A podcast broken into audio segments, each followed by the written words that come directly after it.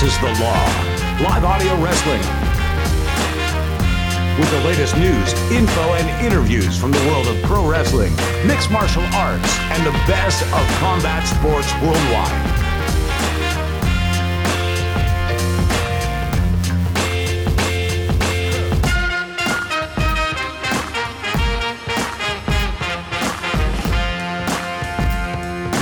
Here are your hosts, Chris Tidwell and Bradie Whetham.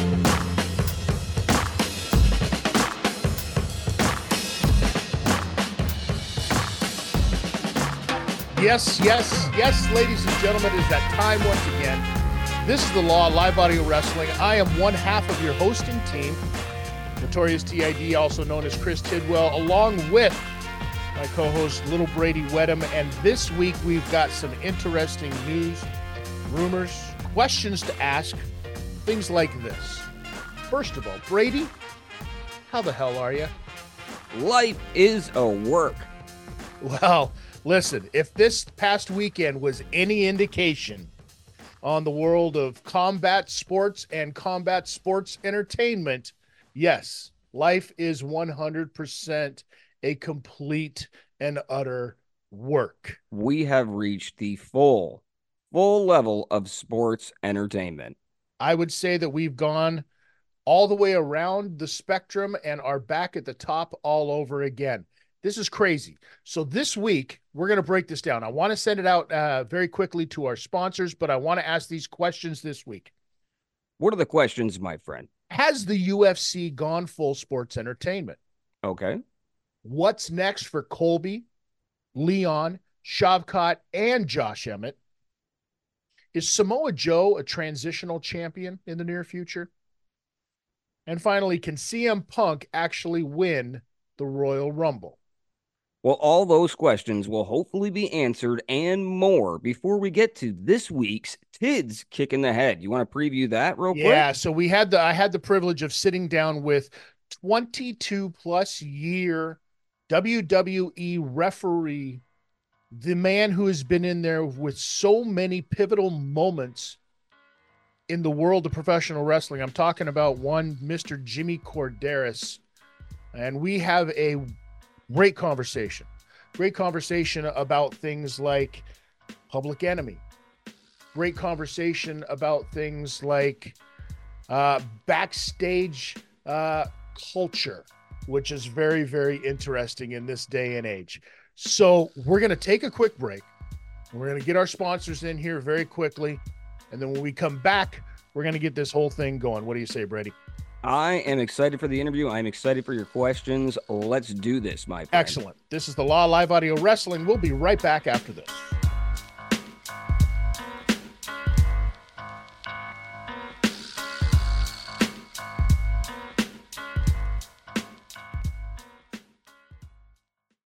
You in the market for a used vehicle for your family or business? North Toronto Auction hosts public auctions twice a month, and everyone's invited. Hundreds of cars, trucks, SUVs, commercial vehicles, and heavy equipment are available. Plus, travel trailers, motorcycles, snowmobiles, ATVs, and more. View the entire selection at northtorontoauction.com. Bid online or bid in person. Bid on items from government agencies, financial companies, fleet managers, car dealers, and public consigners. For more information, visit us online at northtorontoauction.com. Special friends, you can catch Greg and Brad, your Smack Daddies, each weekend on the SNME Radio Network.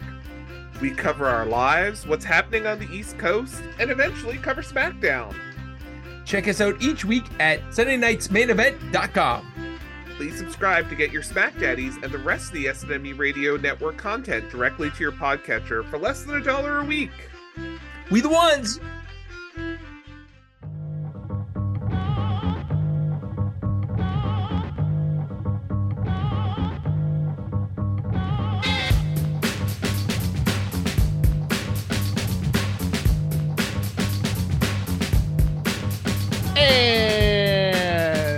Noise that you hear right now is my voice, and that means we are back, and it's time to get this whole thing going. All right, this past weekend,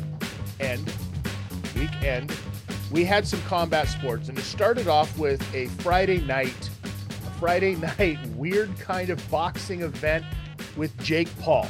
Did they do this from the old bingo hall that ECW used to perform out of? Like, what's going on with this venue? This was kind of weird to me, and this whole thing was a fluff piece, in my opinion, just to put over MVP promotions, his most valuable promotions.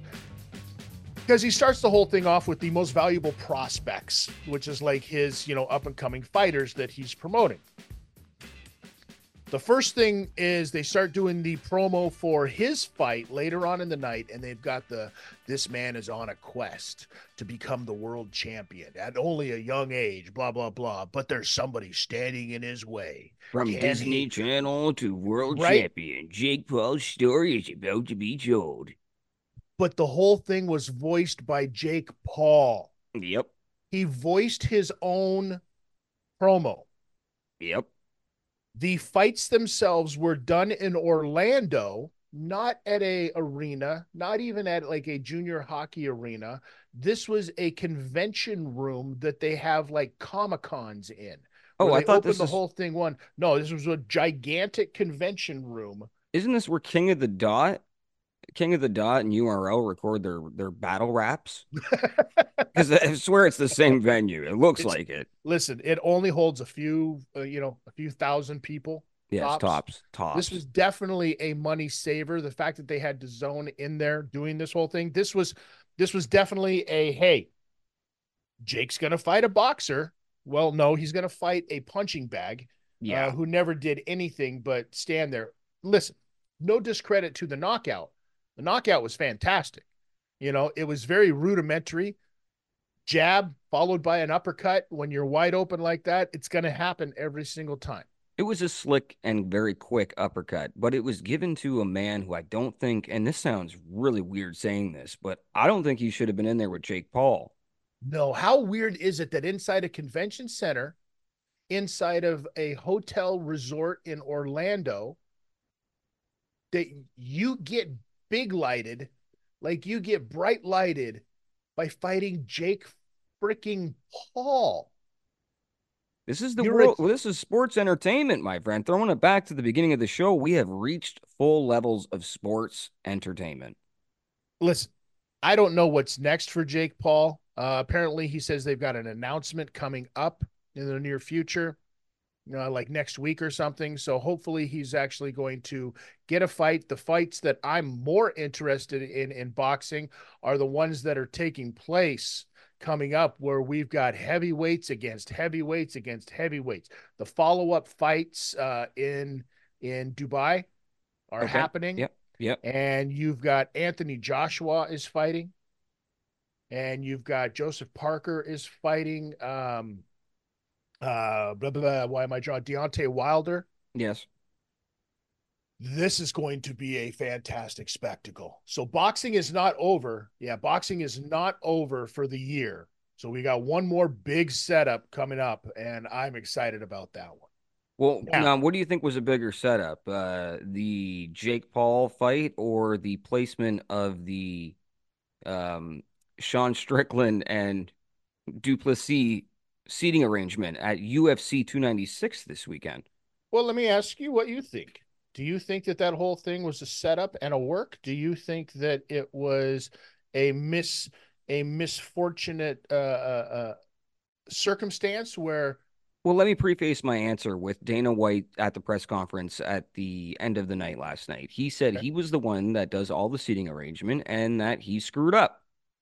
So that's what's been put out there as to why that potentially was a horrible mistake on Dana's end. Now, I don't think it was a mistake. I think it was a horribly good idea in terms of selling pay-per-views for a card that is very lackluster. And I think that seating arrangement and the cameras being placed the way they were, what did they think was going to happen? Now, the gentleman that is Sean Strickland almost buried his entire reputation, if he has any, with normal people, the average fan, from the press conference, and I think that he may have done even worse at the fights this weekend. So, do you want to elaborate on a little bit of what I'm talking about here, as friendly as we can be on this show?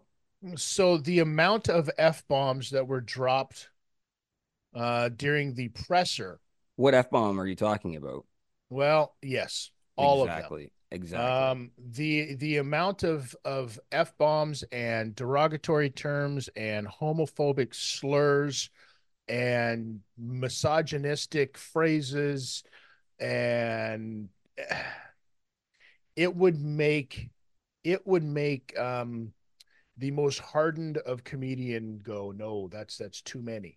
It's too much, because at this point it doesn't even seem like it's for shock value or for funny anymore. It seems like this guy, he's got some issues he's still working on as a man. He's screaming out. He's screaming out for help, and nobody is really listening right now, right? This is, and here's what I think. Here's my opinion on the video, on the setup, on the whole thing. I think that they weren't expecting maybe something like that to happen. But when needing and seeing the opportunity, these guys are smart enough to know how to sell a fight. If you go back and you look at this video and the way that it goes down, they knew they were far enough away that they could get a good camera shot. But then when Gilbert Burns' kid gets asked to move out of the way by Strickland, and you think to yourself, oh, they're going to get face-to-face. And then Sean Strickland jumps up on the chair and starts giving DDP worked forearm shots to the back of the shoulder blades. Brother, I haven't seen elbows, bionic elbows thrown that good since Dusty. Thank you. You know what it was? Okay, let's take away the fact that it could be a work. Let's just say he actually was hitting him. I do think there was a bit of let's keep the realness in it. This is a real. This is as real as it gets. Right. Sean probably looked around him and said, "There's kids. There's families." You know, I think you're wrong. I think Sean looked around him and said, "Okay, security is there. Security is there, and security is there."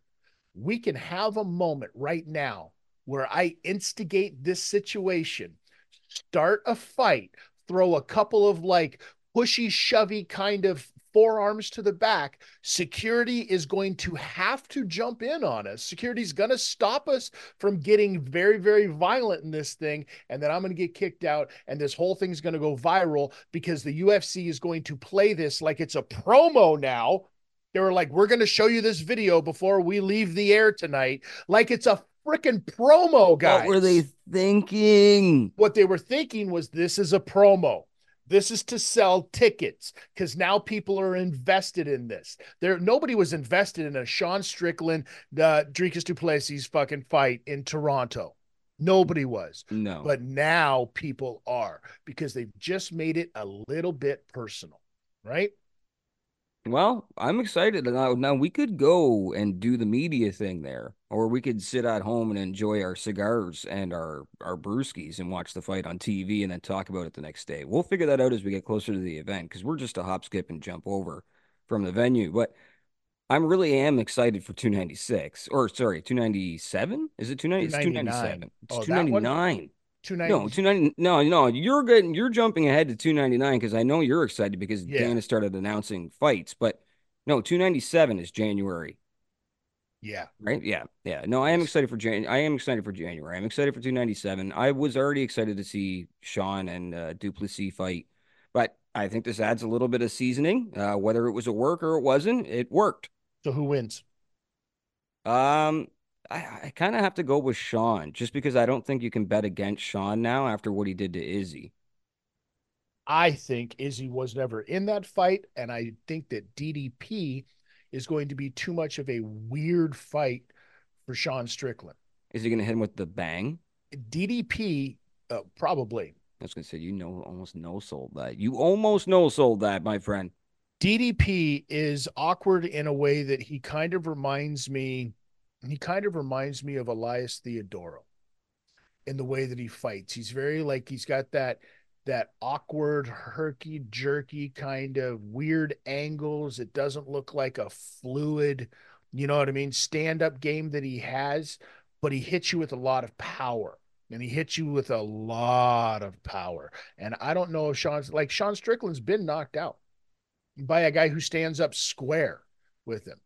Right. I don't think that Sean makes it out of this one very well. But I mean, listen, if he can take him into deep waters and lose a decision, well, then he's going to get an automatic rematch. And what that does is that log jams yet another division. Because we saw from this past weekend, now maybe we can get another division opened up a little bit. And I'm talking about the welterweight division, because we saw what happened with Leon Edwards and Colby Covington. Now, was that fight boring? Absolutely it was. Were we all expecting that, you know, Leon Edwards was going to go in there and finally shut up Colby Covington for some of the comments, you know, that he's been making? Yep, absolutely. And unless you've been living under a rock, you know that Colby Covington has been on a layoff for a long time, but came back full Covington and went, in my opinion, I don't know about yours, Bradie, but in my opinion, went too far. We talk about, like, what is the line? What is the things that you can say? And I know with myself inside of a wrestling promo, you can say whatever you want.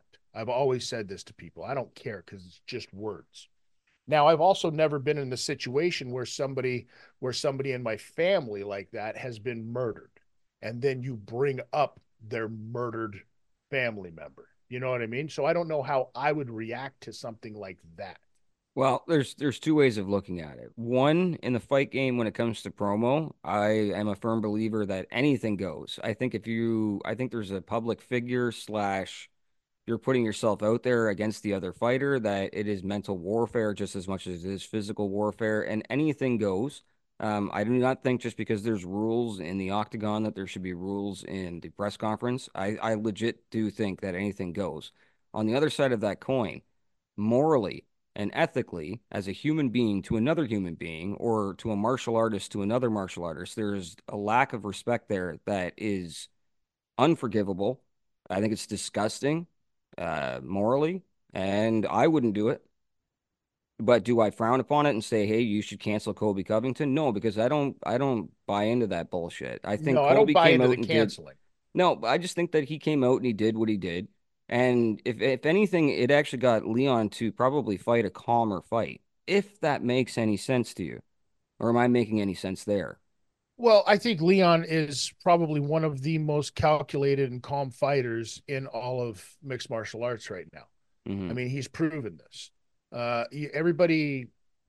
It's weird. It's almost like that welterweight division, the champions don't get the respect that they rightfully deserve, because for the longest time, Kamaru Usman, who was champion of that division, didn't think that he was getting the respect that he deserved.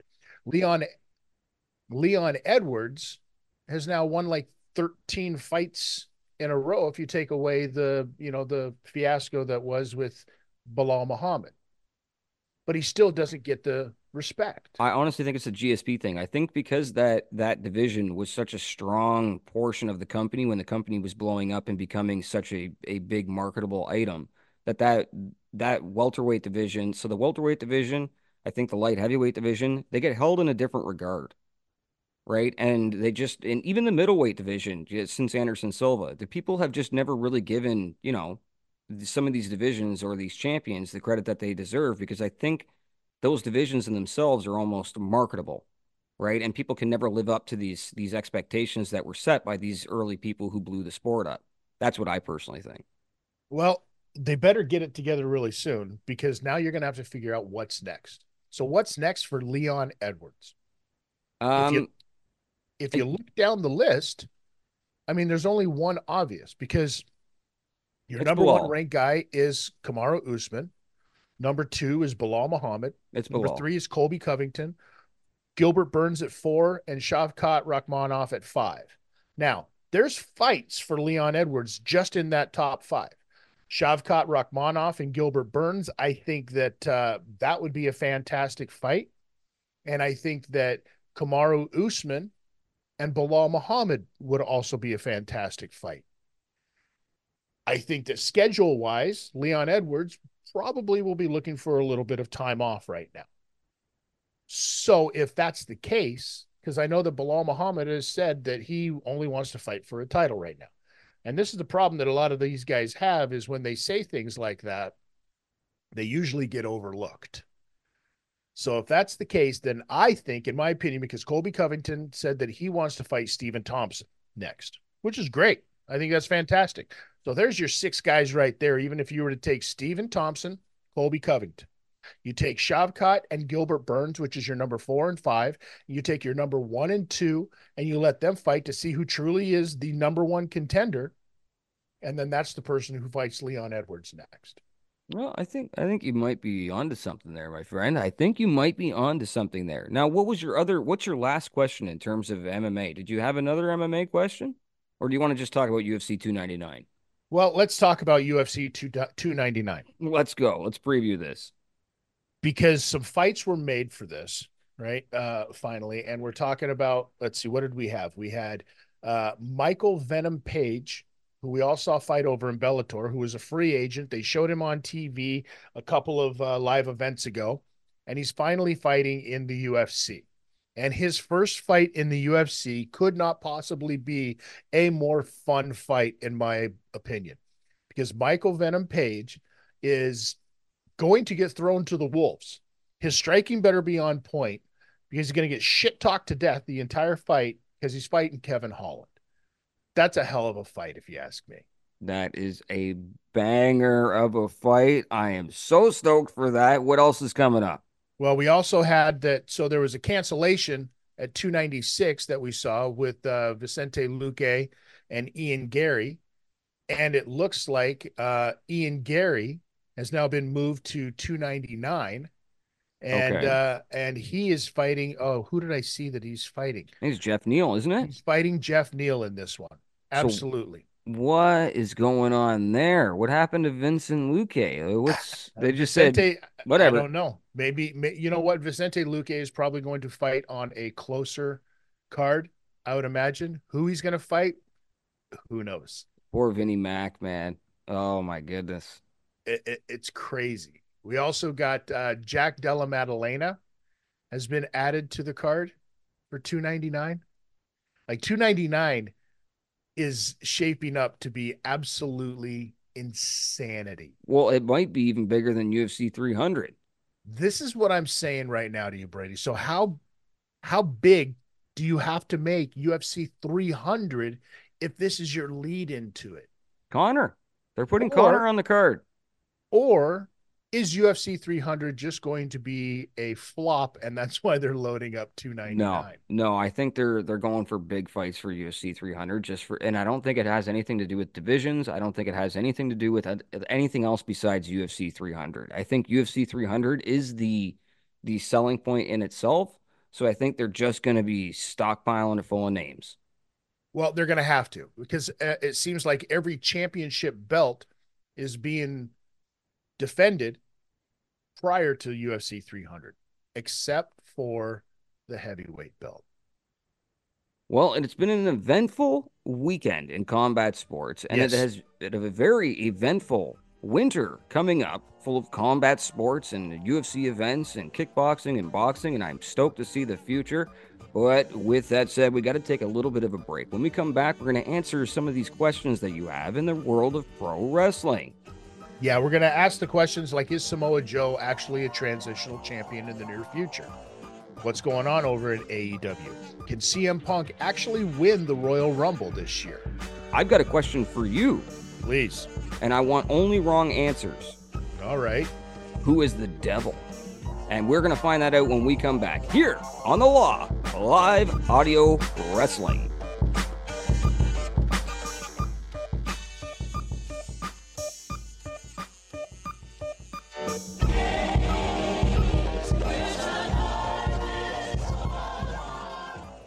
Member of the BC Bud Tender community? Tether Buds is bringing their unique experience to the West Coast for the first ever event in Vancouver, BC. January 24, 2024, Tether's Vancouver event will be the ultimate Bud Tender experience, featuring industry-leading brands, gift bags, and great vibes. Plus, complimentary food, refreshments, and music. Media, influencers, and other industry professionals are encouraged to join the fun. January 24, 2024 at Beaumont Studios. Get your tickets today at fanatickets.com.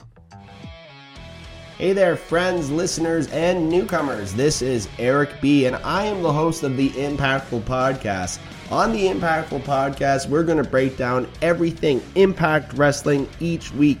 That includes everything that goes on in the background, everything that happens on TV, and everything that you're hearing on the news and social media. So please join me each week and live life impactfully.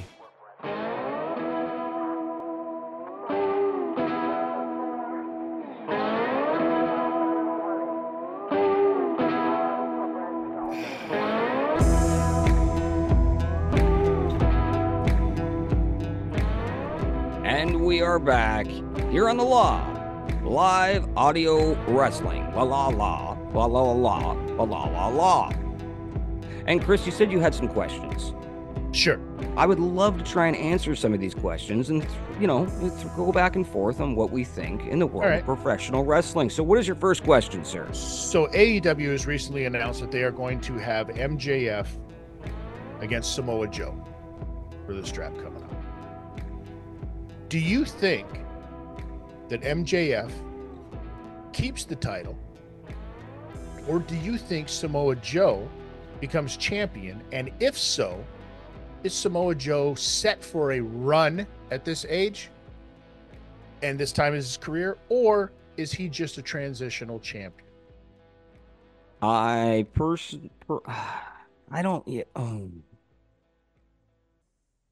think that Samoa Joe will eventually hold the AEW championship. Do I think it's coming up in the very near future? I cannot make that prediction because I think AEW's booking right now is unpredictable and not in the way you would normally want to see unpredictability. I don't really know if I can give you a solid answer on that. What I do think is AEW needs to put the belt on Joe at some point. I think MJF is on his way to WWE. So all of these things that you're asking actually could be true, and then maybe this is what they're doing. They're going to put the belt on Joe, let Joe be a transitional champion for somebody else, let MJF kind of close out his last couple months there and move on to greener pastures. I've said it before. If that is the case, that is a solid game plan. It's an old school game plan. You put somebody over, right? And maybe it's not Joe, but I think that at the end of the day, it will be, because I think Joe is a good choice to make that a transitional champion to who you put that on next. Now, we've just recently heard and found out that Kenny Omega is out indefinitely with diverticulitis, if I believe. Yeah, poor Kenny. Which means they're going to be going in. You know, it's the same thing that happened with Brock Lesnar, and they're going to have to go in and cut back on a little bit of an intestine and teach these guys how to stop eating so much red meat. It's really what it comes down to. It's a Canadian thing. It's a wild game thing, I think. So if you've got Kenny Omega on the shelf indefinitely, if you've got MJF, who the writing is on the wall, like he's just, you know, counting down his days and he's on to a higher payday, on a bigger stage and fulfilling his dream as a performer. Those are your two biggest guys, your biggest names in the company right now. Now, you can also talk about like your John Moxley's and your Christian Cage's and your Adam Copeland's and whatnot, but are they in that position to do so? Let's just put the belt on Danhausen and we'll figure out the rest as we go. I think that that's a bad idea. What? Because, listen, he'll just end up cursing it. You know, that'll be the problem. But but I think that you got guys like, is Hangman Page able to carry that strap? I don't think so. I think he's been there long enough and has gotten past that point now to where it would be something exciting and new for the fans. The guy I put that into that position is Swerve Strickland. 100 gajillion %, sir. Sean. Look at him, stuck back on the UFC. Right. Swerve Strickland is the guy. Yeah, that's the guy that you put that belt on. So do I want to see a match between Samoa Joe and MJF? Absolutely. Do I want to see that match between Samoa Joe as champion against Swerve Strickland? Absolutely. Oh, that would be a great. See, we'd have an amazing winter if these are the things that are lining up. Yeah. And I think that that's the kind of matches and that's the kind of matchups that people would get really excited about. All of the other storyline that's going on inside of AEW is fantastic. This is what they're doing. They've got this storyline going on with Adam and Christian. Great. Let it boil. Let it boil for a year solid. Let it do its thing. But you have to have they're listening because they're starting to pull back, I think, a bit on the giving them everything right away with the Copeland and Jay story. I think that may have been a situation because they didn't know what they were going. The biggest story in AEW, you know as well as I do, has up to this point been your question. Who is the devil? Yes, who is the devil? That has been the biggest storyline going in AEW. But now they've been able to develop a couple of other ones that are starting to get some real steam. And I think that this doing a move like that with Strickland would definitely, number one, elevate him, no doubt. And number two, bring in a new kind of fan for that heavyweight title. Well, let's get rid of the Wardlows. Let's get rid of the Roddy Strongs, the Swerves for a second. And let's ask, who is the devil? But let's do wrong answers only. Wrong answers only? Yes. And why the wrong answer? Well, wrong answers only would be... Can I give you an example? Absolutely. I've seen recently people are talking about, they think this would never happen, but it would be amazing. Jim Cornette is the devil. Do you know? Okay, first of all, footwork. And why would you ever put a devil mask on a pear? Like, I love Jimmy to death, but I mean, let's be honest. I don't think that is a thing. Okay, here's one for you that would definitely be a wrong answer. The devil is actually Tony Schiavone. No, please no. He's pissed off about his positioning. And he's starting his own faction. Okay. No? No. And maybe this goes into why they trademarked Super Dicks, but Dave Meltzer. Yeah. Well, that would be fantastic. Let's think about that one for a second. So okay. Dave Meltzer, who do you think he would be giving himself 5 horn matches after that? Let's say Dave Meltzer is the devil. No, here you go. And let's say that all of those people under the hoods, let's say it is the Young Bucks that are jumping everybody. Let's say that Dave Meltzer is coming in and he's starting his own faction. What happens then when Dave Meltzer is collecting a paycheck from AEW? He already is. Does that mean that Meltzer will just stooge off to himself? And report his own stuff? You're baiting me here. I'm trying to say stuff that, you know what I mean, is going to get clipped. But no, if Meltzer was the devil, you'd get the Vicky Guerrero heat the first week. I mean, if you ask the right people, he is the devil. Well, you'd get the Vicky Guerrero heat the first week. You'd get the Don Callis heat the second week. But the third week, it would be the Xbox Go Home heat. And shout out to Waltman, but. Which is crazy because that kind of heat that he had for so long has completely died, and everybody loves X-Pac the way that everybody loves Mike Tyson. Yeah.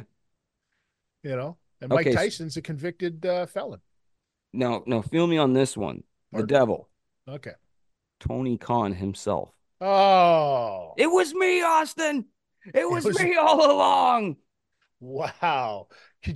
Okay, listen, that's a hell of a money saver. And Lord knows that the company right now needs to save a couple of shekels. But I don't think that it's going to be Tony Khan. Could you imagine, though? This would just be another way that another fucking promoter has worked himself onto the show. God damn it. Maybe that's what we're doing. And then the devil all of a sudden challenges for the title. Yeah. And the devil beats MJF for the title. Yeah. And he pulls the mask off, and everybody's expecting it to be Adam Cole. And it's Tony Khan doing the Danny Garcia dance. No? Yeah, no. No. Okay. I mean, I'm in. And it would. Here's the thing is we're laughing about that right now, Oh no, please don't even say it. It's not out of the fucking realm. Don't put it out there, dude. It's not out of the realm for them to do something like this. Now, is this because there's the lack Hold of on, I got one for you. Okay. Under the devil mask. Shane McMahon. I think that'd be really good business. And he's going to come in and he's going to buy up AEW the way that they bought up WCW. I think that's really good business if you were booking your own universe in WWE 2K23. But outside of that, that is not anything that's probably going to happen at all. But stranger things have happened. We've seen CM Punk come back. So, do you think CM Punk is going to win the Royal Rumble? Well, sir, I think he's going to get down. Say it again. Say the name of that show again. Royal Rumble. The Royal Rumble. Did I say Royal Rumble? Oh man, we're gonna get more emails again about stuttering and stammering. All right, CM Punk is gonna win the Royal Rumble. Thanks, Mr. Fudd. All right, we're gonna try that again. So CM Punk. Yeah, do I think he's going to win? The Royal Rumble. Okay. No, I think it's gonna come down to the last four. And I think something's going to happen. Seth eliminates him, something like that. I think it sets up Seth and CM Punk. I don't think CM Punk has to win the Rumble to, challenge for the title at WrestleMania. No. I think the story there, for myself personally, I think the story there, obviously, and the bigger money, you don't need a title involved. I think the bigger story is CM Punk and Seth Rollins. I think that headlines one of the 2 days. I think that headlines maybe day one of your WrestleMania.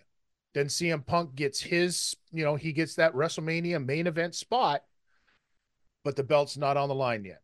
And then I think the WrestleMania match for the belt, Roman Reigns, Randy Orton. Okay. I think that's probably the way that they will go. It makes the most sense right now. Lord willing, the creek don't rise and something crazy don't happen between now and then. When the cows come home, I think that's what you're going to see is your two main events. Because you're not going to get it's almost as silly as people are talking, well, but then you do Punk and Stone Cold at WrestleMania. It's like, that's not happening. That was a match that CM Punk wanted 10 years ago, and it doesn't make any sense. So step in with Seth Rollins, let the two of them do their thing. That will be fantastic. It'll be a great match, no doubt about it. And everybody will be invested and everybody will watch because the two of them on the mic right now are gold. And they can just set it up with straight up mic stuff and promos without even touching each other between, Royal Rumble and WrestleMania.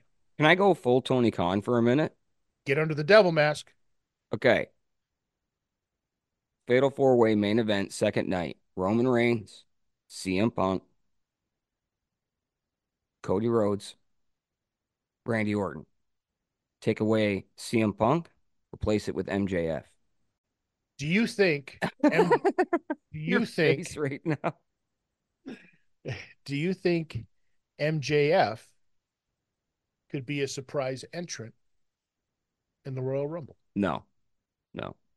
There's got to be a compete clause somewhere. Do you think AEW is smart enough to do that? Yes. Because they've copied most of their business off of old WWE contracts, I believe. They're actual old WWE contracts. They just used a red Sharpie and wrote AEW. And they got two little stamps on it that say Matt and... Anyway, so, okay, well, we're going to take another break. But before we do, let's talk about this week's Tid's Kick in the Head. Yeah, so like I said earlier in the show when we set it up, I got the chance to sit down with one of the greatest WWE referees of all time. We're talking about a guy who was in the ring when, Kurt Angle beat the living tar out of Daniel Pewter. We're talking about a guy who was in the ring when Owen Hart was supposed to face the Godfather as the Blue Blazer, and we all know what happened before that match even started, and Owen fatally fell from the ceiling all the way down.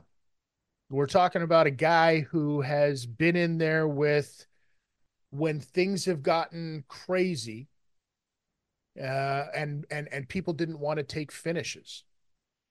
And we're going to talk about that. We talk with Jimmy Korderas, longtime friend of mine, longtime friend of the show, longtime friend of professional wrestling. And it is one of those conversations where we talk about backstage culture. How come it hasn't changed in the last 25 plus years? We talk about, you know, people jumping ship. We talk about people going into business for themselves and not wanting to do finishes. We talk a little bit about the current state of wrestling now, and we talk about history. We talk about the history of Maple Leaf Wrestling and the Tunneys and things like that. And this is a conversation that I've been looking forward to a long time. So we're going to take a break. We're going to come back, and you're going to get to hear in its entirety, you lucky SOBs, me and what Bradie has dubbed a kick in the head with myself and Jimmy Korderas. This is the Law Live Audio Wrestling. Tell you what, don't go anywhere. We'll be right back.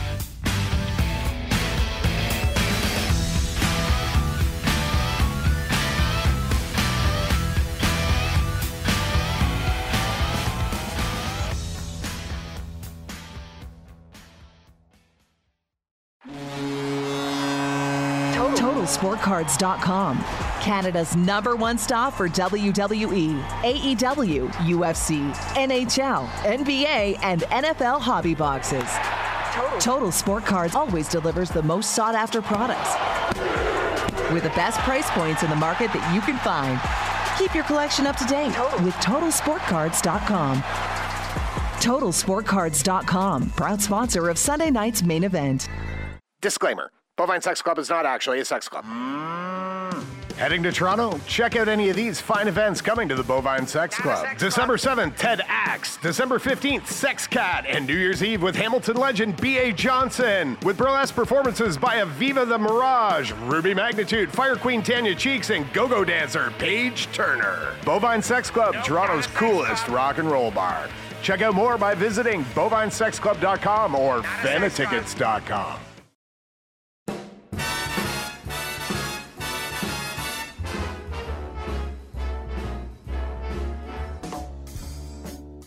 Yes, ladies and gentlemen, it's that time once again. My name is Chris Tidwell, otherwise known as, well, formerly known as Notorious TID to some people in the wrestling world. And this is one of my favorite portions of the program because I get to sit down and I get to have conversations, one-on-one conversations with people who I consider to have some of the greatest insight into the world of professional wrestling. And this is a guy who... I mean, no introduction is really needed, so I'm just going to run down his accolades. He's been in every match that anybody could ever possibly think of, ever. He's a published author. He's a cook, a chef online in his own home, and he's an all-around good guy that you will find very, very few people will have anything ever bad to say about him. And for a couple of dollars at the end of this, I will reveal that list. I'm talking about Jimmy Korderas, former WWE referee for 22, 23 years just in that. And I want to say thank you so much, Jimmy. Jimmy, how you doing today, buddy? Oh, man, I'm doing, especially after that intro, man. Now I have a lot to live up to, but I appreciate it, man. It's been a long time, too long. Let's put it that way. And yeah. I'm very appreciative of you asking me to be here, and we can catch up on everything you want to catch up on. Listen, it has been too long. And when I set out to do this, you know, there's lists just like you. There's so many people, you know, when you step away from being in the ring and you're like, oh, I want to do something and I still want to connect with these people, but you almost have to make a schedule. You know what I mean? Just to be able to do it. And it's cool. And it's a lot less painful. I don't have to take any more bumps, which is always nice. You know, when you get to be our gray beard ages, the last thing you want to be doing is taking bumps. No, I hear that exactly because, and even as a referee, because that's one of the things that people don't get. As a referee, I was always taught you don't bump like the boys. Right. Well, because, I mean, yeah, well. That shows that you've been trained, right? Yes, exactly. It's got to look a little bit awkward, but at the same time, you know, you're not flat backing and tucking your chin and doing all the stuff you're supposed to be doing. It has to look a little bit awkward, like you, unless you're a Danny Davis or somebody. Do you remember the first time the office came to you with the idea of like, hey, we want to get you involved in the match. We want to, we want to run a spot with you. Do you remember what it was? The first spot? No, but I do remember the first bump I took on TV, which is very vivid. Had you taken a bump before? I had taken some small ones, you know what I mean? Like, where, maybe a shoulder tackle, squash in the corner, that kind of stuff. Right. Nothing that kind of takes you out. It's kind of just, it kind of bumps you and you sell it for a little bit so the heel can get their heat, and the heat goes to the right person, the heel, not you. You know what I mean? Hopefully.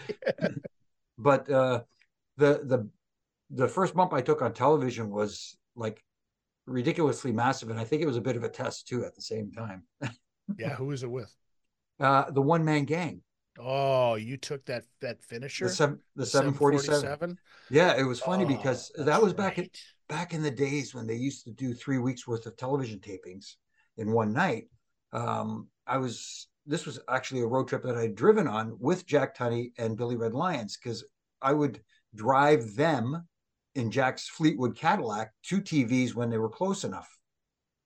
That's hilarious. Me sitting there thinking that, Jimmy Korderas, the green boy, right? Driving the two old timers to the shows, right? Yeah. And this was, in Glens Falls, New York. I remember this vividly. So, they make the list. You're doing in hour one, you're doing this match in hour two. And then Pat comes up to me and says, in hour three, we want you to do the One Man Gang's match. Get with Gang. He'll tell you what he needs you to do. So I knew something was going on, obviously, but I did. So basically it was, I'm going to hit, was it Dusty Wolf or somebody? Anyway, I'm going to hit the enhancement talent with my finisher, the 747. You raise my hand. I'll kind of shove you out of the way, pick him up and give it to him again. He says, you get in my face and you really give me give it to me. I'll hook you and I'll give it to you. Just like that. Yeah. He says, are you cool with that? What am I supposed to say? I'm One Man Gang. Yeah. So the only thing that's going through my head is I hope it comes off okay. And, went through it, did it.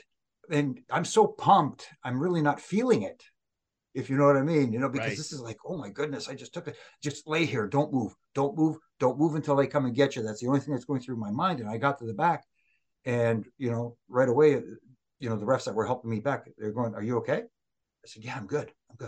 Oh, good. And then, run into Gang, you go to thank him. And Gang said, are you okay? I said, yeah, I'm great. Fine. Thank you. He says, oh, awesome. And Pat, Pat comes up and goes, Jimmy, you okay? I said, yes, Pat, I'm okay. He says, good job. And then, Pat was one of the teachers, you know what I mean, as well along the way. So, but I think it was partially a test to see, where I stood in things. So because I think that for the longest time, and even nowadays, right? Let's be honest. Inside of the world of professional wrestling, not nearly at the level that you performed at, but inside of the world of professional wrestling, 9 times out of 10, you go to some of these indie shows, and the referee is somehow related to the promoter. You know what I mean? It's a lot easier, and I don't mean this towards you or any other credible referees out there, but it is a lot easier because of the amount of indie shows. It's a lot easier to become a referee, on a show than it is to become a performer, a wrestler on the show, right? So the fact that you turned it into such a long career with one company is a testament in itself. I think anyways, you know what I mean? I wanted to ask you though, like all of the stuff that you've seen, all of the bumps that you've taken, right? All of the bumps that you've had to listen to people take and talk about and just sit there and go, oh man, I wish they wouldn't.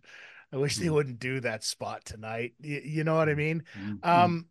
Do you think that there was enough emphasis put on things like concussion protocols and whatnot back then as maybe there are now? Well, when I first started, I don't think it was as prevalent. That's for sure. Yeah. Obviously, there are concerns when you see those hard bumps when somebody lands like on the back of their neck and the back of their head. Because you're going to walk through the curtain, and that was the concussion protocol, it seemed like. You know, everybody's just like, are you okay? Are you okay? Are you okay? And you, right, just like still like deer in the headlights, you know, in the business. That was great. I'm feeling the pump of it. Man, they made me a part of the show. You know what I mean? Absolutely, I feel great. Yeah, and it feels like old school, you're trained not to show it to the office that you're hurt or to the guys in charge. You know what I mean? Never give that away. Always tell them you're okay with everything, unless it's something really serious. If something's out of joint, you know what I mean? Like, kind of hard to hide a dislocation. Let's put it that way. Well, I mean, we've all done that, though. Mm-hmm. Oh, of course we have. Yeah. I think you and I actually, is it your right hand with your thumb? Yeah. You and I share the same exact thing here, because, you know, when your thumb is not supposed to touch where your wrist is. Exactly. On the parallel. Yeah. How was yours again? Mine was, it's so crazy. I was being chased by, if I can only remember who I was being chased, but I did the, you know, run and slide out of the ring, and my thumb had caught the ring apron. Of all things, my thumb caught the ring apron. The ring apron was so tight that it pulled my thumb back, like you said, parallel with my wrist. And I knew something was wrong, but you're trained, finish the match, counting left-handed. You know what I mean? Man. Yeah. Mine was, I was laying there and I was on my back, you know, in a match, taking a splash, like a top rope splash from like a 350 pounder. Ooh. And when he came down, he kind of like didn't come up and down. He slid out. And so when he slid, he literally took my thumb with him, and just everything was mangled underneath this massive human being. It was not pretty. But again, you know, you hide it, you go home, you wake up the next morning, you're like, oh, well, that's going to hurt for a minute. Oh, it was, let's put it this way. I had to drive some talent back to the hotel, which was, you know, part of the duties at the time, because this happened at Maple Leaf Gardens. Right. And I'm driving with my thumb in a bucket of ice, you know, and after I'm done, this was an afternoon show, you know, I go back, I'm on my way back home, and me and my buddies back in the day used to have this coffee shop. We used to call it the shop.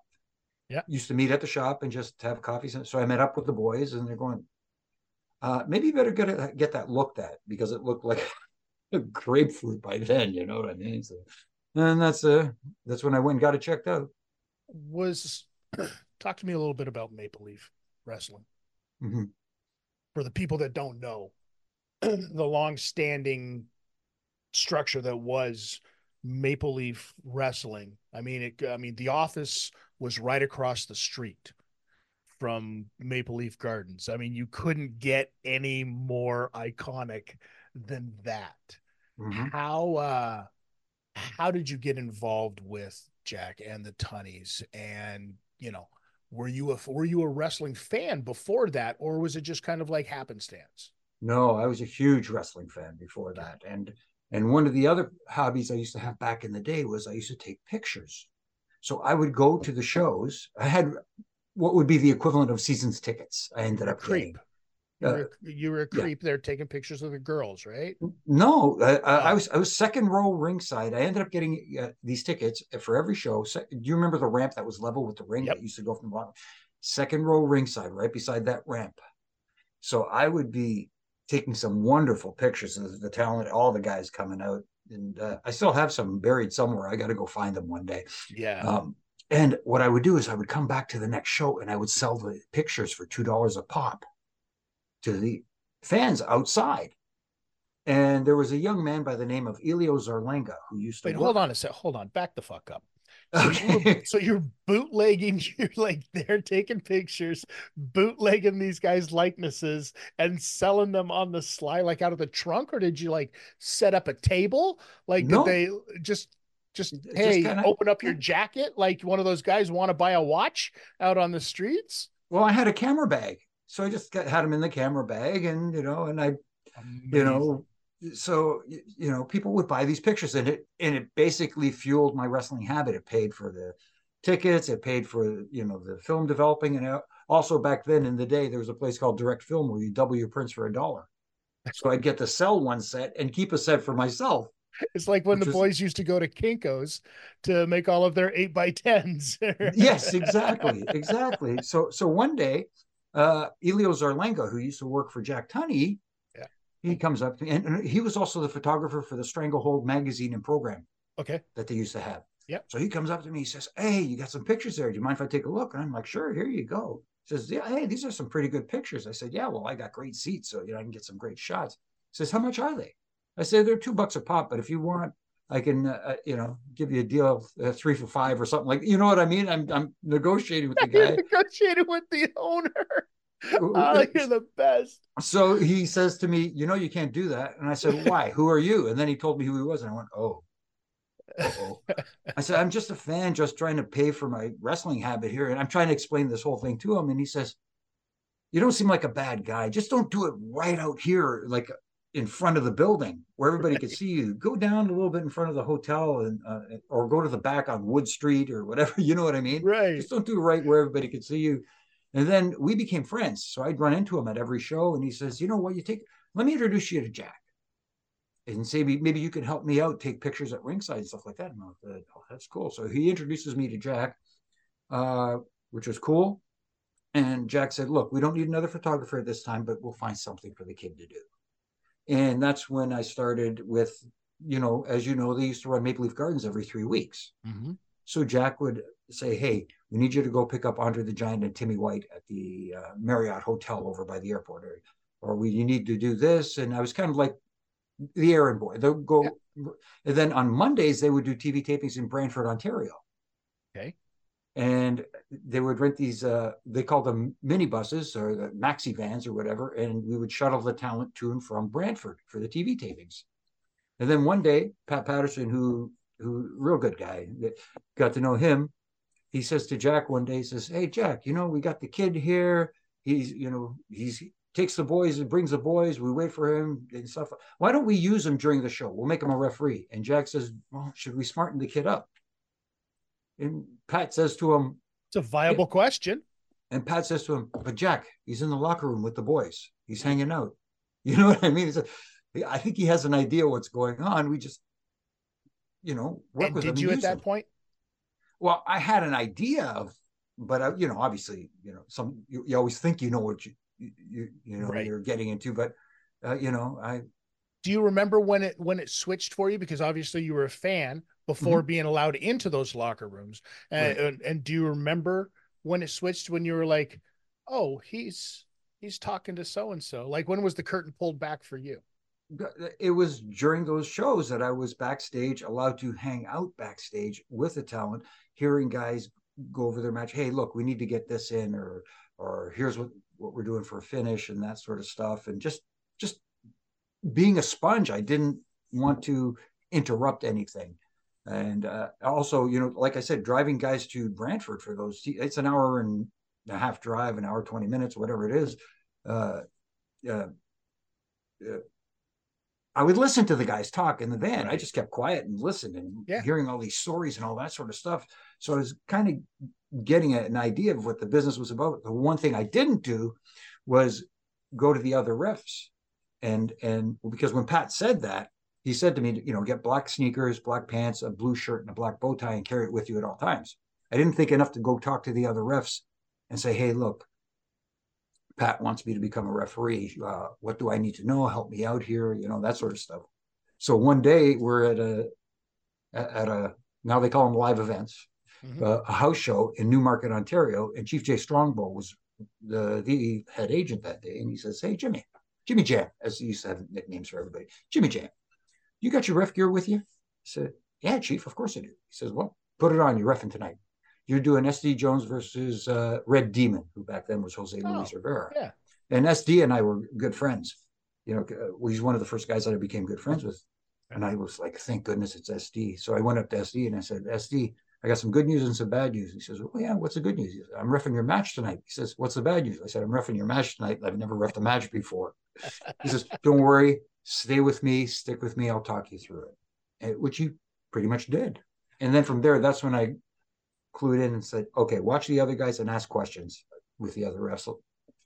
Who were the other refs at Maple Leafs when you were there? Was John Bonello? Yep. Yeah. Wayne. And of course, you know, they bring in a Dave Hebner. Right. And who else? Well, Danny Davis back in the day as well. Timmy White, because Timmy traveled with Andre. Yeah. Yeah. And stuff like that. And I would ask, if you have time, please watch my match and please tell me what I'm doing wrong or what I could improve on. And did they? Yeah, for the most part, they did, you know, and everybody has kind of like a little nuance, different style. The one thing that was instilled in me in the beginning, and I was guilty of doing a lot of early, was they said, keep your counts consistent. Right. So that people don't see you count a little slower for the finish or a little faster for the finish or anything like that. If you keep it consistent, that way it looks more professional too. Mm-hmm. Yeah. Yeah. Well, the last thing you want, especially if it involves any kind of a bunk kind of finish. The only time I tell, you know, guys all the time, the only time that you should be counting slow like this is if you're coming back after being bumped. Exactamundo. You know? Yeah, no, yeah, because you got to sell. 100%. Yeah. 100%. There's a huge difference between not just the business from when you were still working for the WWE to today, but refereeing and the referees.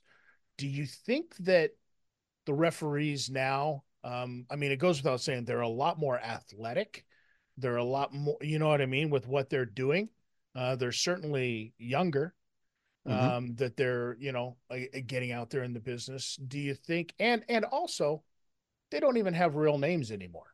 Yeah. I hear you. Did you ever sit down and think to yourself when you were, you know, breaking into the business that maybe you should have a gimmick name like the workers? Or was that ever even a thing? Because for the longest, up until recently, referees have always had just their real names. It wasn't an issue with me. And at the time, I didn't think that I needed a gimmick name, so to speak, so that people don't know who I am. Because right from the beginning, one of the first things that I was taught, especially by David Hebner, who was the late, great David Hebner, who was awesome. It treated me so well, and I was so grateful for him, is that you have to remember that the referee is like the extra in a TV show, movies, or whatever. You're seen and noticed when you need to be, but you're there. Your main purpose is to help the talent tell their story without being a distraction or part of that story, unless there's a spot that involves you. You know what I mean? Little things like that. But you are not part of the story. They are the story. You're there to help them tell that story. But you know you're lying when you say that that's still the case. I don't believe that's the case. In a lot of cases nowadays, I see a lot of referees overdoing things and doing stuff in the ring to get noticed, and sitting back sometimes and watching it. It just, my wife could tell you too if she's in the room what's going on. It's like going, oh, you got to be kidding me! Why are you selling your chin? He got punched in the face. It's okay for a referee to visually sell big moves and stuff like that, but it's do it in a subtle way that looks like if somebody gets punched in the face really hard, it looks like somebody throws a mean one. You don't go, ooh, and grab your own chin and act like you got punched. I mean, it's okay to just subtly go, ooh, you know, that look, that connected, you know, that kind of thing. It's just, I hate pointing fingers, but it looks like sometimes nice guy, Bryce Ramsburg over in AEW. Good dude. I've met him.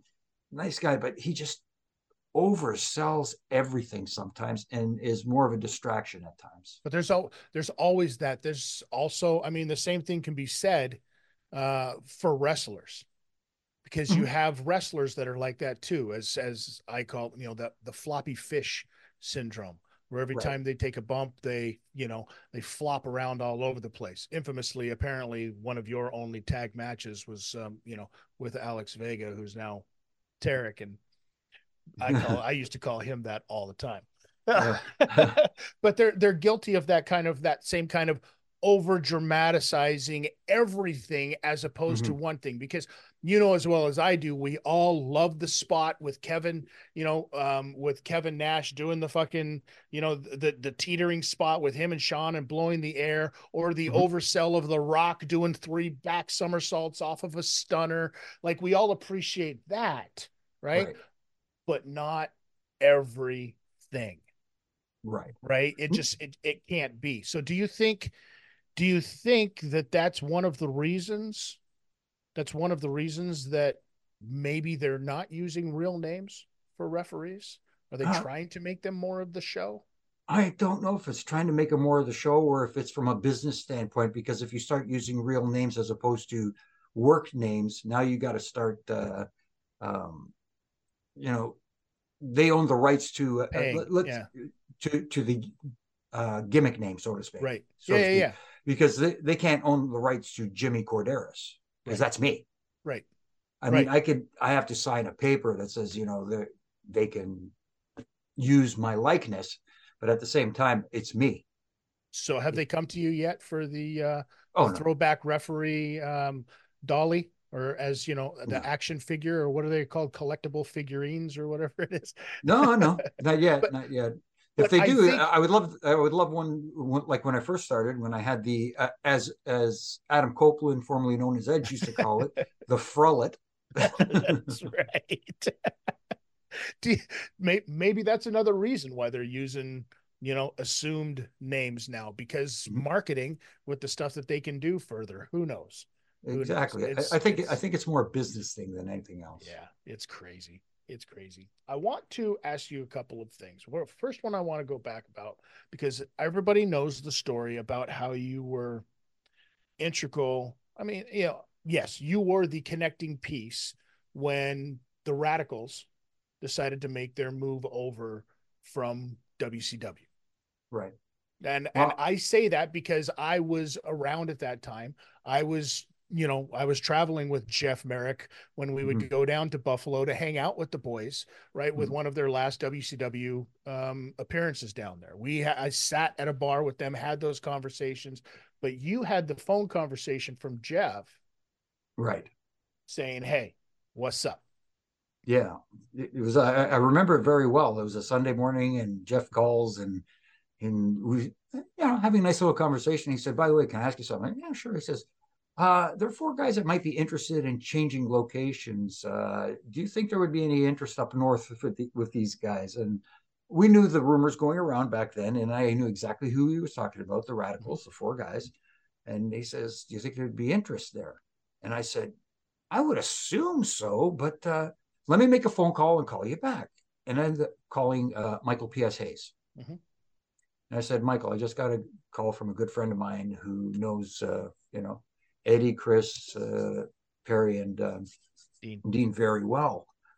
And they're wondering if there'd be any interest if WWF at the time would like to, you know, be interested in signing these guys because they're not happy where they are. He goes, oh, really? Just, who is your friend? And I explained to him, I said, okay, give me, I don't remember if I gave him Jeff's number or I gave Jeff his number, but they, you know. Yeah. I got them in contact with each other. Next thing you know, guess who shows up on? Well, you had to know. I mean, it was a no-brainer. It was a no-brainer to have those guys. Here's my biggest thing, though, because we're talking this is now 2023, 2024, end of the year time. You know, you're talking 23 years ago. Mm-hmm. And one of the reasons for them to leave then, you know, as was quote unquote, backstage culture. So we still hear about this kind of stuff today. You know, apparently rumor has it that in AEW, there's a lot of dissension in the ranks, and, you know, with people leaving and not being happy. And then that term comes up again, backstage culture. Mm-hmm. You hear about it in WWE when after the fact, you know what I mean? Or like very, very rarely, but it's usually after the fact. It's like, oh, why are you gone from there? Oh, I didn't like the backstage culture. Right. At what point though, do we all have to just realize that it's a different kind of business than anything else? Or is any of this stuff acceptable that it's been going on for so many years? I don't know if acceptable is the right term to use, but it has been going on for so long. And it's almost like an expected that issues will happen backstage because, these personalities clash. But the biggest thing, I think, the difference between today and back in the day was back in the day, if, let's say, for example, you and I had an issue backstage. But if we were to get in the ring together, we could make some money. Right. We would sit down and say, look, I might not like you. You may not like me. But let's put that aside. And business is business. Let's make some money together. And then we could just go our own ways. We don't have to go out afterwards and have a beer and dinner and stuff like that. You know what I mean? Guys would at least be able to, except for Sean and Brett, but anyways, but you know what I mean? Guys would put business first, and then personal differences they could set aside for a little while at least. Sometimes it would work, sometimes it wouldn't, but at least that was the culture back then. Nowadays, it's like the news gets out there. All this stuff leaks out on, and yes, it's almost like the guys need to save face in front of the fans as opposed to saying, hey, look, this is what's out there about you and I. Let's use this to our advantage. Mm-hmm. Let's make people think, because everybody has that suspension of disbelief when it comes to our business and say, you watch it and you hope that you pretend that the angles are real and all that sort of thing.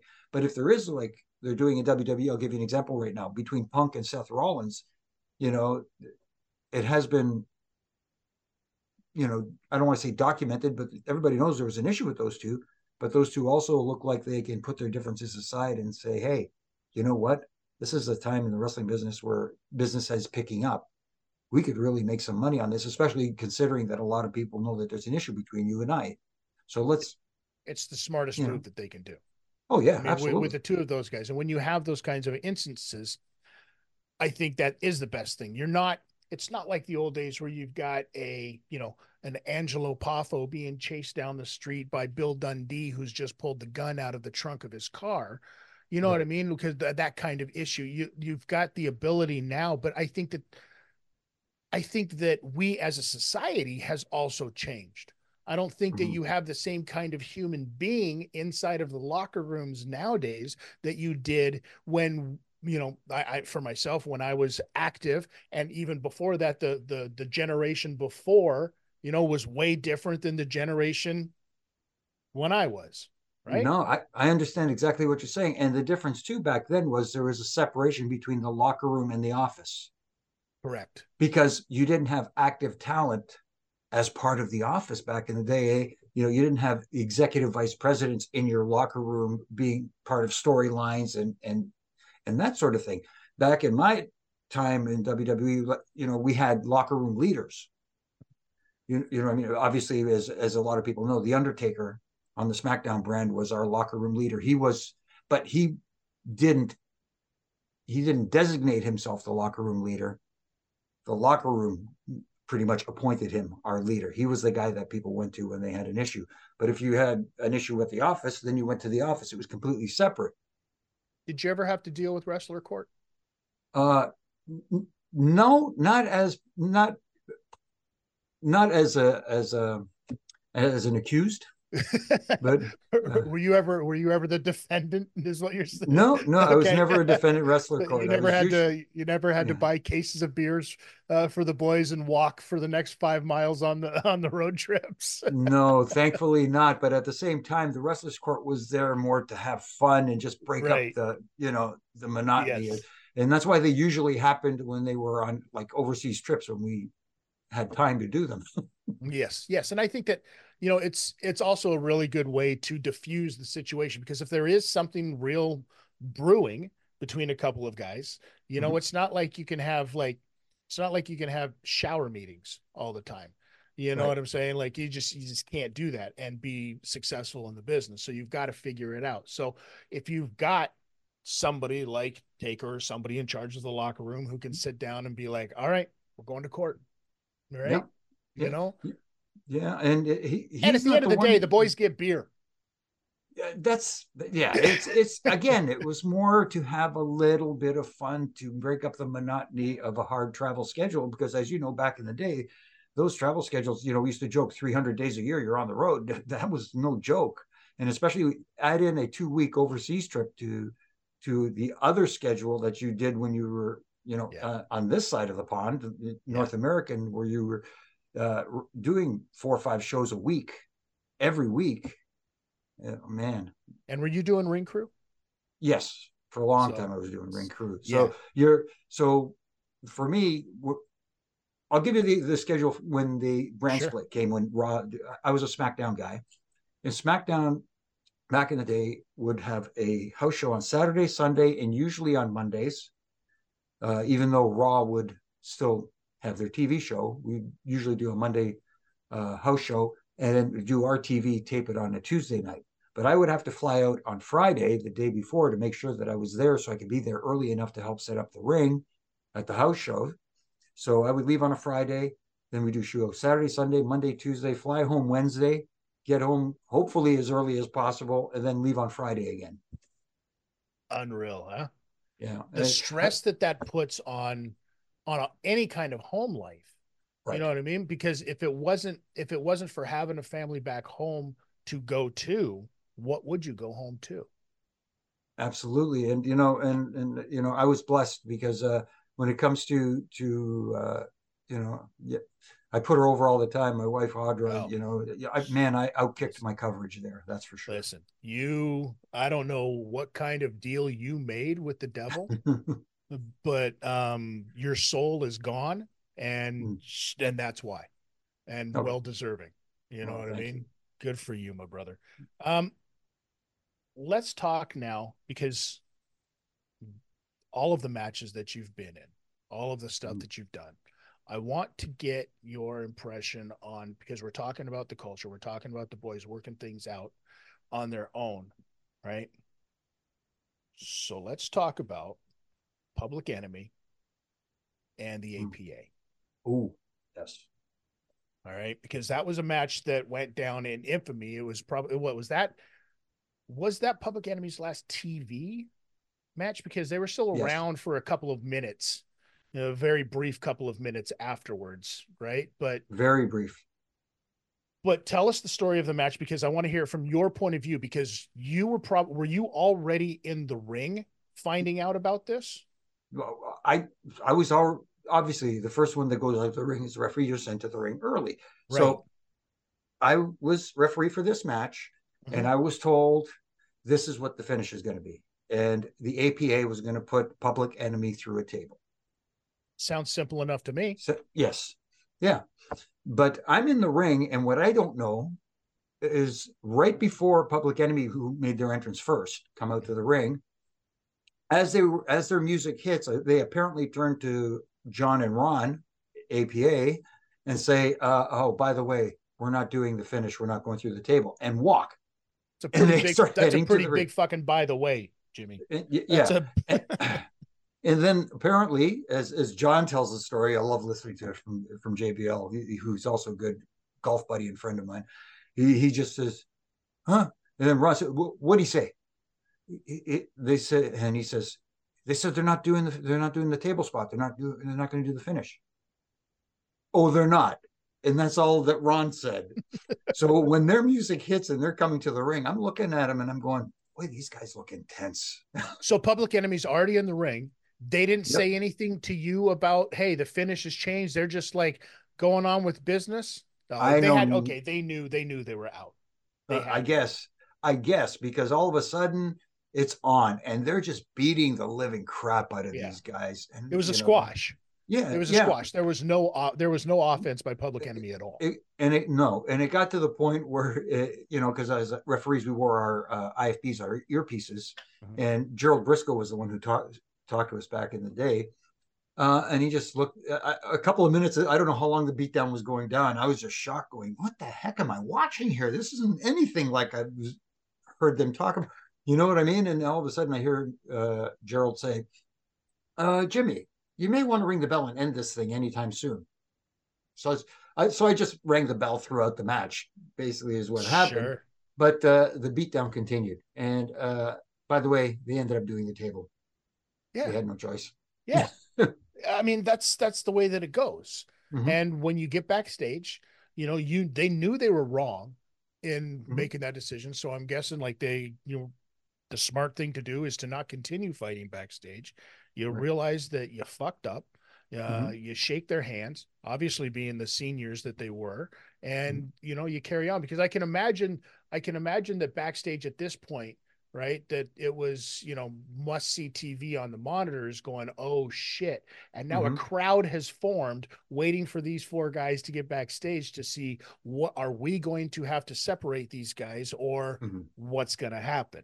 Right. Exactly. And how long do we wait before we separate them? But, you know, like Ron and John were the first ones that went to the back, you know, as the, you know, Public Enemy guys were selling. And when they came back, everybody was waiting for it. They came back, shook their hands, thanked them for the match, walked away. And for me, at least, that was the last time I saw him. Had you ever had to deal with it where they didn't shake the hands? I don't recall it ever happening. I'm trying to think. But because that seems to be the difference nowadays, right? Is, you know, we talk about the incidents that have happened over in AEW, you know, guys with Jack Perry, I think it was, right? You know, coming backstage where it was a situation where he should have, in my opinion, you know, just based on tenure alone, you keep your mouth shut. It's like driving the car as the green guy. Keep your mouth shut, keep your ears open, learn. Eventually your time is going to come. Cop, stop thinking that today is your time if it's clearly not. Is that something that you see more and more in wrestling today? Is because we live in a world now where they don't let, you know, and I want to get into this. This is kind of my segue off of this one, is they don't let enough stuff breathe and build. And do you think it's because we live in this TikTok world now? We live in this 30-second Vine video world, and The Office even sees this. So they're trying to book characters and stories skewed to that audience now. You know what? I think you pretty much nailed it right there. Everybody's looking for that oh wow spot, right? But they're trying to get too many of them in at the same time, where that it's like anything else. You see something too often, it's like, yeah, that was cool. Now, yeah, that was cool. You're seeing so many, as I call them nowadays, twisting, burning 450 hammer Phoenix splashes. You know, the first time you see it, you go, "Oh my goodness, what was that?" And nobody sells anything anymore, right? I mean, like just the other night, I was watching a match where I forgot who it was. It was again, I'm not going to pick on names, anyways. Someone took two devastating pile drivers in the same match, and that the pile driver used to be a finishing move. And I get, and this is a line that I've thought of a lot. I get that the wrestling business evolves as far as, you know, how you tell stories, but it is about telling stories. It's like the wheel. When it was invented, it was made of stone. Then it was a wood wheel because wood was lighter. But still, at times you had to fix it. Then it was rubber, vulcanized rubber, run flat tires. But at the end of the day, the wheel is round. And that's what the wrestling business should be like. You can mesh old school with new school, but I think, like you said, what's missing is the storytelling aspect of the business. Yes, you can have, you know, the interspersed spot fest match, whatever you want to call it, because there is an audience for it. But it's, absolutely. I hate that. I know people are going to hate this that I say this, but wrestling shows, especially on television nowadays, need to be like a variety show. You have your segment that makes people laugh, a comedy segment. You have your match that people, you know, diehard wrestling fans go, "Wow, that was a hell of a wrestling match." You have characters that people get invested in. you want the audience drawn in for whatever, for people draw in audiences more than a spot will. Right. And I think in the world of, as a wrestler, isn't the ultimate goal to get paid more to do less? Isn't that the ultimate goal? Right. That's what you kind of strive for. Listen, and some people are going to say that we just sound like a couple of old guys standing in the yard, shaking our fists at clouds. You know what I mean? But listen, I thought Gran Torino was a damn fine movie, and I'll take that line any day. But I get that wrestling has to evolve. Right. The storytelling has to become more intricate. But the basis is still the same. It's still good versus evil. It's still conflict. Everything at its base core is still the same. But you can say all of that stuff over the years, and that's why, move sets, as I throw up air quotes because I fucking hate that term, have evolved and become more intricate. You can say all of that stuff. But the one thing that hasn't changed over all of this time, Jimmy, is human anatomy, and the human body is not meant to take some of this stuff, you know what I mean? And still be able to not sell it, at least. Right. Because if you even look at some of the best storytellers out there right now, putting matches together, and I'll talk, listen, I think that Speedball Mike Bailey is one of the absolute top-notch dogs out there right now, telling great stories, not doing a lot of stuff. You know what I mean? He's not doing a lot of stuff that puts his body and his partner's body into any kind of jeopardized spot. You know what I mean? No, I agree. But then you've got guys out there that are like, I need to go and get a light tube put in my mouth and, mafia kicked in the side of the head 13 times, and that's the opening spot before the bell even happens. Yeah, I get that there's different likes for all of this stuff. I get that there's different passions for different, air quotes again, types of professional wrestling. Mm-hmm. And I think that a lot of that has to do with guys like Public Enemy, if I'm being quite honest about it. And I say that with respect to them, but if you think about it, the world of professional wrestling, in my opinion, and just my stupid know-nothing opinion, was full of guys that looked like superheroes, right? Mm-hmm. It was full of guys that looked like they belonged on a poster or they were a very extreme character. Then we got to a point in the business where it looked like it could be your neighbor, the Ron Jeremy years of professional wrestling, where it was like, hey, if they can do it, I can do it. You know what I mean? And that was that kind of mentality. Now we're kind of getting back into the part where it's like, you got to have a body on you. It's an upper body business. You got to at least look like a professional wrestler. but there was a period of time there. There was a period of time there between 2000, 2005, we'll say, even 2000, right? Those ECW years, right? And those backyard wrestling years, right? When they were very, very much showed it that the wrestling business could open up. And anybody could be a part of it. No, I see exactly what you're saying. And I'm trying to, I don't disagree with what you're saying, but at the same time, that's how it felt like when I watched it back in the day when I was younger. You saw all the matches with talent that you used to call them job guys back in the day, enhancement talent and stuff like that. That looked like your neighbor. Right. But again, now this has become a different business in the sense that it's become a TV business where that's where the money is being made. Now, yes, they're still touring and doing live events and drawing some money that way, but TV is where the big money is in wrestling. And in order for that, perception is reality. And they have to look like superstars. They have to look like someone who can kick ass. They have to look like not your neighbor. And they also have to have a personality, a character to get invested in. Not only do they can someone who can go in the ring be someone that people say, hey, yeah, you know what? He's great in the ring. But what else can he do? No, you have to be able to talk a little bit, or at least develop a character that people get invested in and go, not only do I want to see him in the ring, I want to see him, or I want to see her, or I want to see them, whatever the case may be. It is a visual business. And like I said, TV is where it is right now. So let me ask you this. Watching and living through it, like being in the business as long as you have, still watching the business, what it is now, what do you think, like, the next evolution of the business is? Where do you think we're headed in the business? I think it's one of those deals where they're reverting back to character-based personalities to draw. You look at certain individuals. Again, I'm going to go back to WWE, and I know people are going to say, oh, it's because he's an old WWE guy.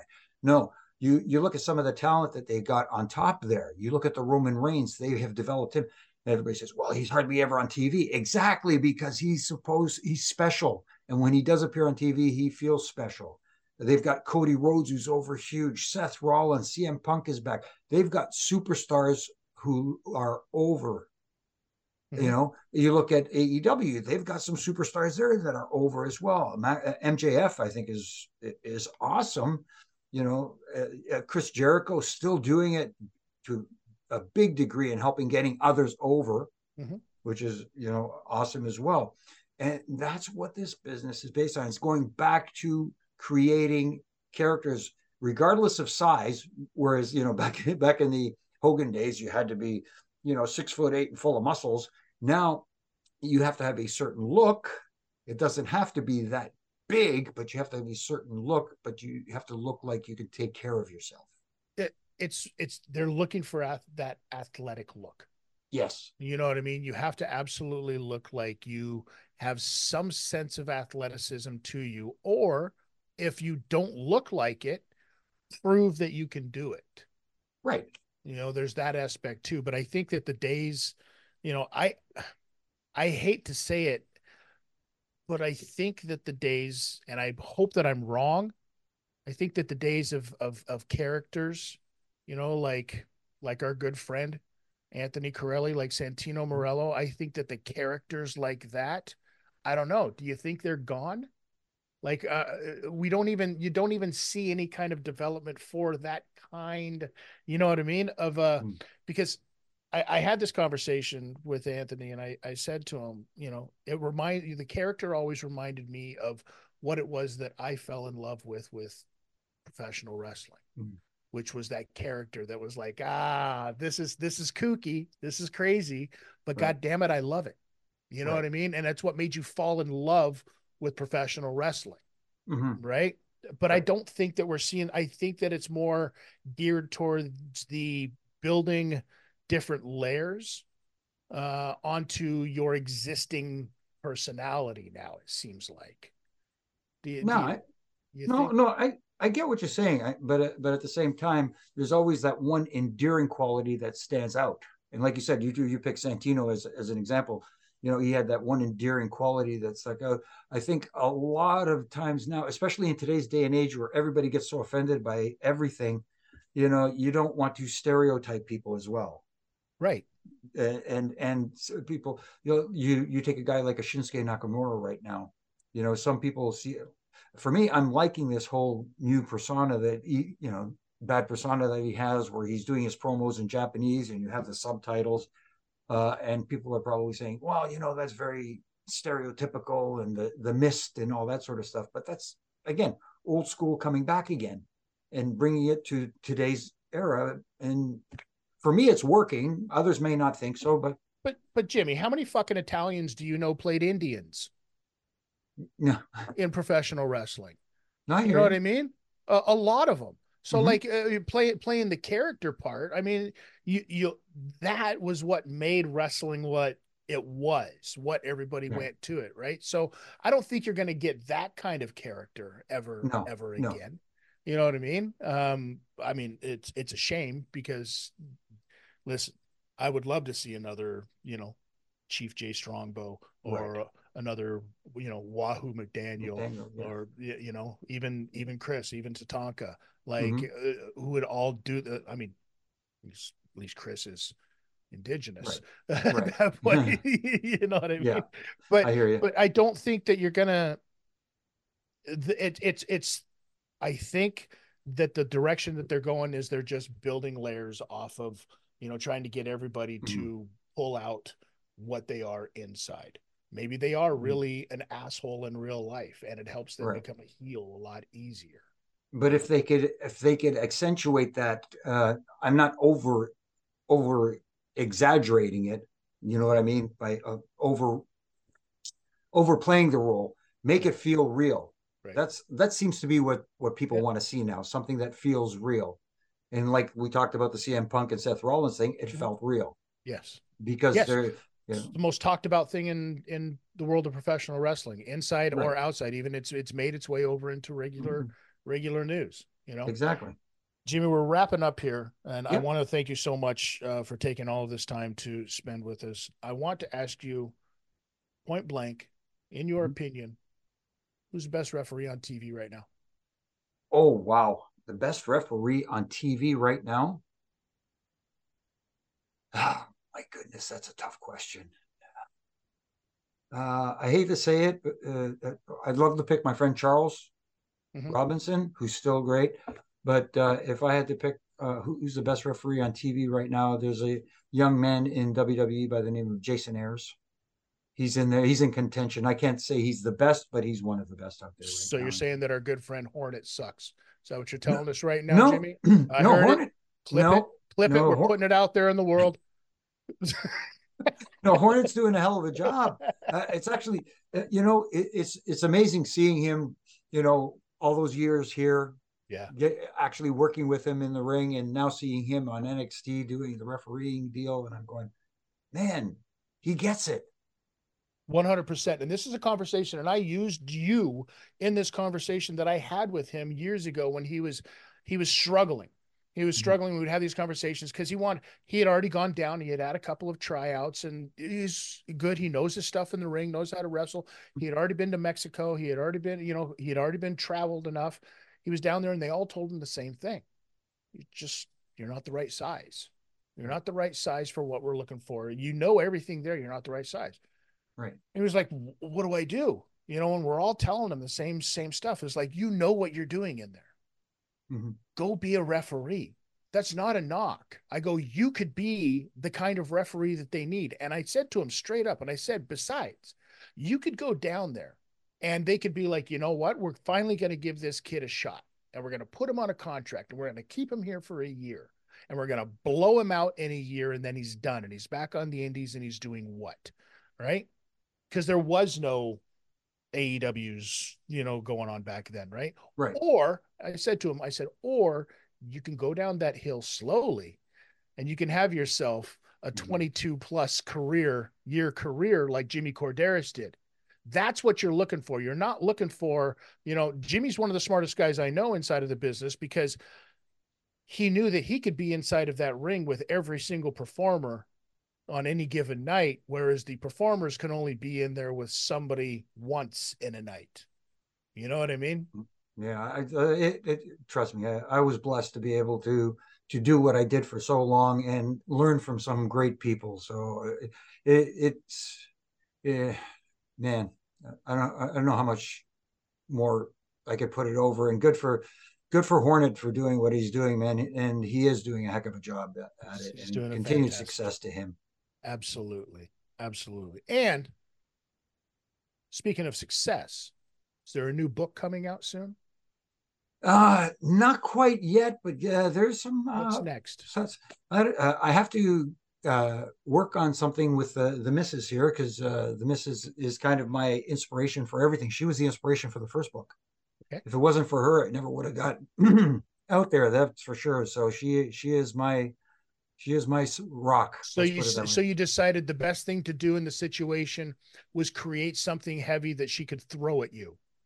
Well, that's why it's not so thick. But, and that's what our wives will say about us too, Jimmy. That's why they're not so thick. Yeah, and that's why it's not in hardcover, so she can't hurt me if she wants to hit me with it. So, well, but, you know, yeah, she's an inspiration. Book? Are you going to do a cooking book? Hey, listen. There's some. Let me hold on. Let me write that down. I don't know. And then tell some road food stories. Who knows? I'm telling you, I think that's the video show. I think that's the TV show, right? That you sell it, telling stories, and cooking food and making dishes. Yeah, with a great colleague in the car, Jimmy. We go to Denny's. Yeah, that had to be tough. You ever have to pick up the bill? For him? Yeah. No. That was the fortunate part. On the road, there's always the guy. There's always the guy that, you know, you sit there and you're like, I can't believe they put away that amount of food. Right. Who was it? Well, of course, Tony Chimmel. Who else? Poor Chimmel. Yeah, I had to mention him somewhere here, and it's perfect spot. Yep, absolutely. Right as we get out of here. Thank you very much, Mr. Chimmel. No, Jimmy, it's always a pleasure. You are one of my favorite human beings in all of the world, and I want to thank you so much for joining us, and I hope you had a great time. Let's do this all again very near future, and for those of you out there that want to get a hold of Jimmy for any reason whatsoever, where can they get a hold of you? They can reach out to me on all my social media platforms. I'm on Facebook, Instagram, I'm on Twitter. You know, I do my ref and rants, my daily ref and rants on my, and put them out there on my social media pages, where I make little critiques. They're a minute-long video, and if people think, oh, you're tearing down. No, it's not to tear down. It's to, as I like to say, tighten screws that I think could be tightened, but also have a little bit of fun with it, you know, and that sort of thing. And you can reach out to me there, and who knows, maybe I will reach back. And also I do a little podcast with my good brother in stripes, Brian Hebner, called Reffing It Up, and RJ is the guy who holds the glue together. So thanks, RJ, for keeping that together, and we have a lot of fun talking there. So that's amazing. If you do get a chance to check that out, please, everybody, go check that out. Oh, Jimmy, and sorry, I forgot. And one more thing, Wrestling Inc. I do a post show for Wrestling Inc. on Monday nights after Raw and Wednesday nights after Dynamite, where we give our opinions on what we saw, what we liked, what we didn't like, and just have a nice little chat. So you're more busy now than you were before. But at least I don't have to travel like I did. Right? Don't have to travel. We don't even know if you're wearing pants right now. Hey, kayfabe, brother. So.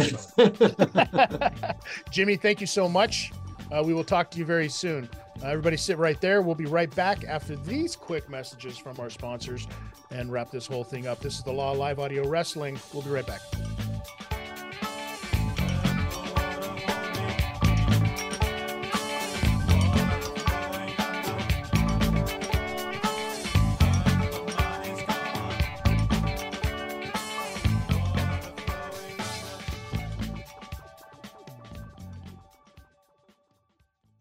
In the market for a used vehicle for your family or business? North Toronto Auction hosts public auctions twice a month, and everyone's invited. Hundreds of cars, trucks, SUVs, commercial vehicles, and heavy equipment are available.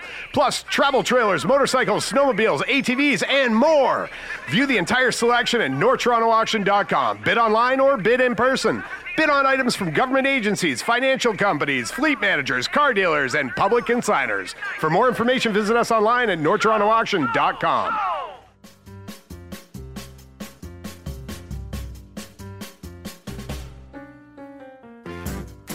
Podstars offers aspiring podcast superstars the chance to interview and interact with everyone on our site. We offer the opportunity for podcasters to interview celebrities and also hardworking, educated, and successful professionals from various industries around the globe. Having better guests is the key to a successful podcast. This straightforward approach can lead to exponential growth in your podcast downloads with just one impactful interview. As your downloads increase, so do your opportunities for revenue. At Podstars, we aim to simplify and enhance the podcast interview process, making it an enjoyable experience for all parties involved. So visit podstars.net for all your interview needs.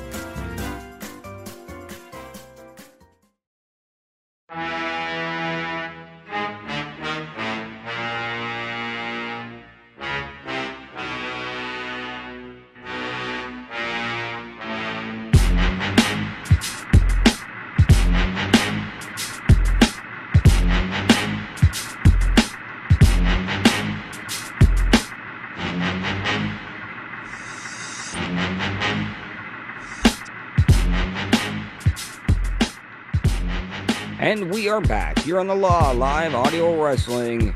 And I can't say anything, man.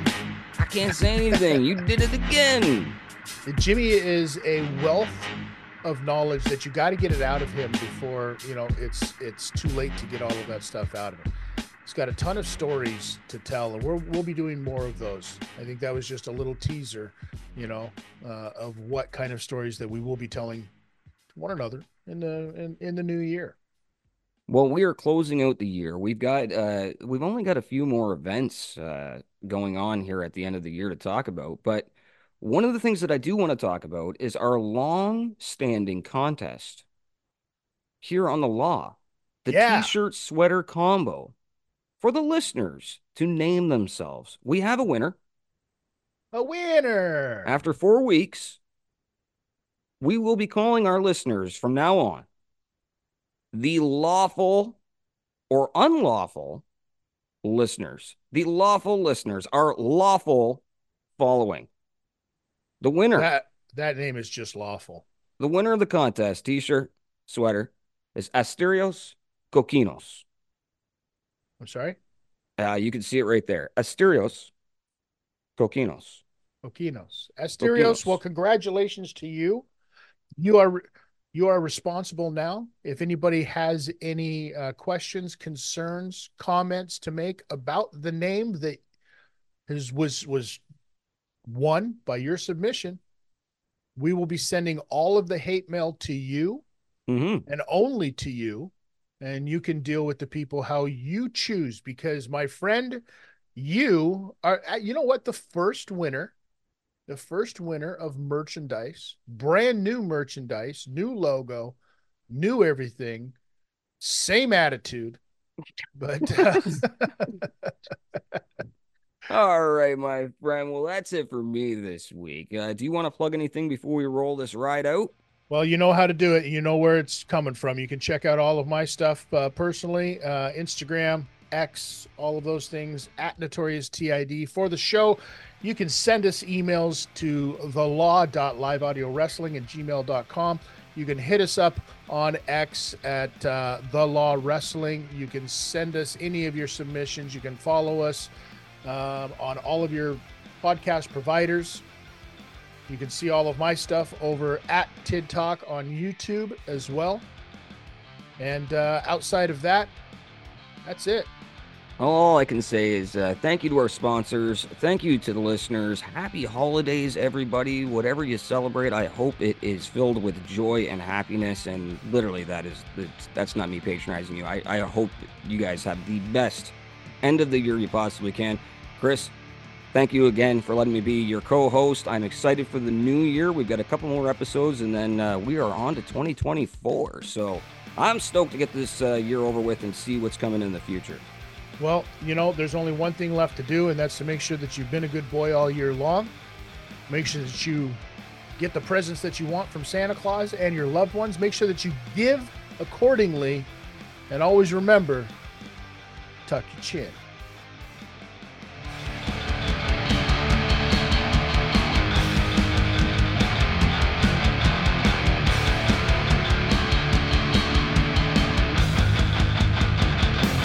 Thank you for listening to The Law, live audio wrestling with Chris Tidwell and Bradie Whetham. You can email any questions or comments to be read on air to thelaw.liveaudiowrestling@gmail.com.